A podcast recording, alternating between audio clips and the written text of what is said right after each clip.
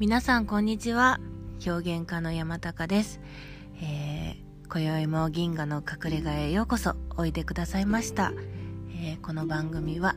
日常からそっと離れて皆さんが落ち着いて落ち着いたひとときを過ごせるようにそういうようなほっとするようなお話をお話と時間を提供させていただいている番組です。今回もよろしくお願いします。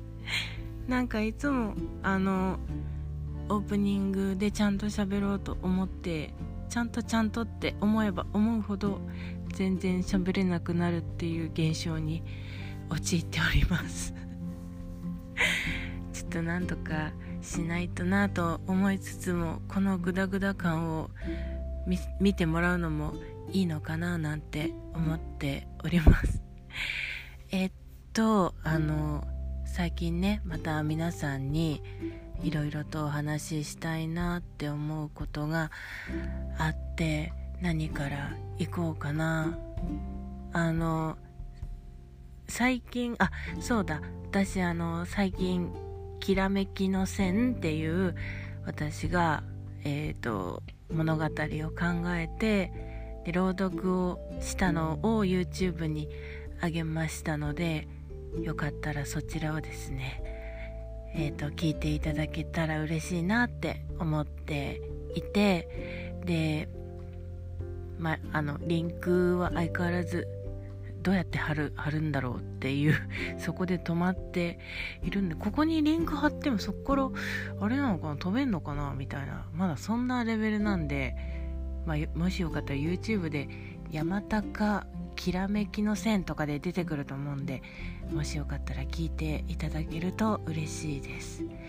できらめきの線ってこれあのちらっと言うと制限のあの制限された中の線みたいなそういうニュアンスで書いていて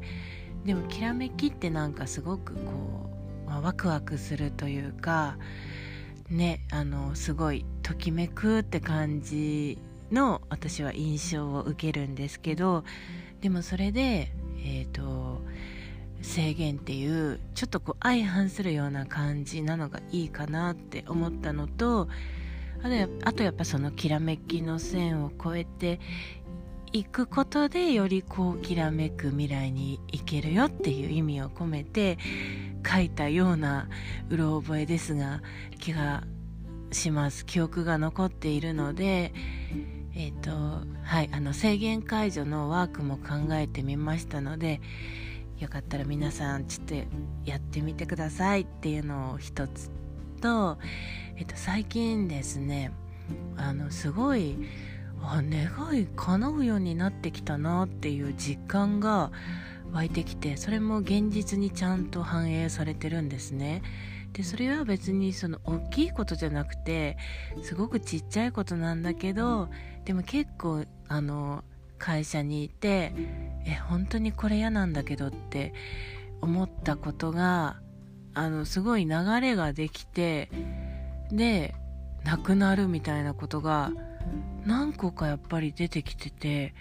えすごーって思っててでよくね言うのがえっ、ー、と抵抗のない願いは結構すんなり叶うっていう風になことを聞いたことがあってああ確かに確かにっていう。まあ例えばコーヒー飲みたいとか100円拾いたいとか なんだろう。あとまあ食べ物系でチョコレート食べたいなと思ってたらもらったとかそういうのって全然ねあの人生が大きく変わるっていうことはないから割とすんなり受け入れやすいっていうのもあんのかなっていうふうに思っていて例えば私がもう本当になんかね億万長者になって宮殿に住むとかっていうのはもう人生がっつり変わっちゃうことであってまあそんなの望んでないんですけどだからすごい人生が変わるレベルのなんかね願いっていうのはちょっとてあの抵抗が起きやすくてストップかけちゃうのかな自分で。っていうのは思ったんですけどだからまずはちっちゃい願いが叶ってるっていうことがすごくまずは良くてあ願いって叶うんだっていう風にそれでインプットしていけるっていうのがすごいいいなって思ったので引き続きちっちゃい願いを叶えていこうかなっていう風に思ってましてでそのちっちゃい願いがなんで叶い始めたかって言ったらこれも明確でもう本当にどんなにクソな本音も 認めるようになったんですね。でそれはあの自分に対してのネガティブな感情とかもちゃんと許す。できないって思っちゃダメだったんだとかじゃなくてああ今私すごいできないと思ってんだねって自分のことねとかそういうところも全部余すところなく全部を拾っていけるようになりあと他人の思ったことでですね。他人に対して、まあ、悪口と愚痴ってやっぱちょっと違うのかなって思って例えば本当に本当にひどいなっていうことをされた時って本当になんかあの相手にこう言い返すとかじゃなくて思っていいと思うんですよね。何にもないところから悪口を言うってなかなかないと思うんでほんとマジムカつくあいつみたいな。私もね最近靴を結構買ったばっかりの靴を踏まれてもう全然何にも謝らないというかもうスルーなんですよ。何あったっけそんなことぐらいの勢いで。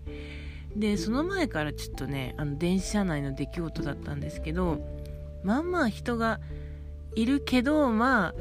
隙間はあるかなぐらいのところでお構いなしにガンガンぶつかってきて自分携帯いじってるんですよ。で私にすごいぶつかってきてえー、ちょっと嫌だなっていう風に思ってたところに靴踏まれたから「おいてめえ!」みたいに。もうついには切れるみたいな。あそれ心の中でですよ。ちゃんとそのてめえって思った私をちゃんと受容したりとか。もうだってムカつきません？もうそんなさ大切に履いてる靴をさって思うんですよ。でねもうありがたく吐き出させてもらいました。自分の中でね。相手にはあくまでも相手にはあのぶつけません。帰ってくるだけだから。それは嫌なんでうんあの自己需要をねすっごいするようになったんです。でこんなことめんどくさいって思っちゃいけないとかありません？そういうこと。いやそんなそんな私低レベルな女子じゃないしみたいな思ったりとかね。することもあったんですけど。でもそういうのも全部拾うようにしました。あめっちゃめんどくさいとか、うん、思ってますね、うん、そうすると本当なくなればいいのにとかね。思ったりなくなればいいのには思わなかったかな。本当にえこれここがやる業務みたいなこともやっててちょっとおかしいなって思ったりだからあれですねちゃんと違和感を本当に受け入れ受け入れるっていうことですね。受け入れて感じておかしくないっていう風に。でえめっちゃやりたくないんだけどっていうのを感じきっていったらいつの間にかえっとまあそういうことそういうその業務をやることも少なくなりでまあ、久しぶりに会ったなと思って超やだやっぱやだって思ったらその亡くなる流れが起きて亡くなったみたいなことがね起きたんですよ。だから、えー、自己需要ってすげえなって思いました。もうこれ大げさでも何でもなくて本当の話自己需要だけしていれば願いって叶っていくんじゃないだろうかっていうふうに思いました。であのすごくすっきりしたところであこういう感じがいいなああいう感じがいいなっていう風に夢に対して思うことを正直に認めてあげてで自分ができることをやっていくっていうのがいいんじゃないかなって。そこもね無理してあじゃあ頑張ってこれやんなきゃとか嫌だけどっていう風になっちゃうと またちょっと話が違ってくるんでともかく心地いい自分で心地よくやるっていうこととかも鍵になっている気がします。はい。でこれすごくあとまた話変わってタイムリーなめちゃめちゃ興味深い話を聞きまして私がいつもイベントをやらせていただいてる新宿のお店がありましてね。でそこのお店の、まあ、マスターさんから聞いたんですけどだからそこって本当に癒し空間でで、まあ、女子が多くてで店主さんも女性なんでねすごいほんわかして本当に喧騒から離れた隠れ家的な感じで落ち着いた空気なんですけどえーと、たまにね杖をついていらっしゃるおじいちゃんがいらっしゃってたみたいなんです。3回ぐらい来たって言ってたかな。で、まあ、ともかくものすごく喋る方みたいでちょっとそのお店の空気にはそぐわなかった感じだったみたいなんですね。でそのマスターもまあしゃ喋れる時は喋るけどでもやっぱり一人でやられてるからそういうえっと、お客さん他のお客さんもいらっしゃるしあの料理も作るしっていうことで、ん、ちょっとあのまあしんどいなって思う時とかも、まあ、しんどいは言ってないんですけどなんだろうちょっとまあ申し訳なさもありでもちょっとそれだけではすいませんみたいなあのもどかしさもみたいなまあそういうモヤモヤっていうんですかね。そういうのがあってででもそのおじいちゃん自身があれちょっと俺ここの店の空気と違うかもみたいに、まあ、ご自身で気づかれた瞬間があったっぽいって言っててでそしたらもう3回ぐらい来たらもう来なくなったって おっしゃっててすごい面白いなって思ったのがそこでねあのマスターがやっぱそこでおじいちゃんに合わせて話聞かなきゃって言ってその無理やりそっちに合わせるってなるとまたちょっとお店の雰囲気も変わってきてでね他のお客さんにももしかしたら影響出たかもしれなくてでもそうではなくてあくまでここのお店はこうですっていうのを貫くっていうのがやっぱすごくいいんだなって思ってでそれはあの私たち自身にも言えることで周りがこう言ったからああ言ったからっていうことで自分自身を変えるっていうのはやっぱちょっと違うなって思ったんですねそこで。でだから自分がどうありたいかっていうのがやっぱ本当に徹底してできてたら何にもしなくても合わない人は自然と離れていくだろうし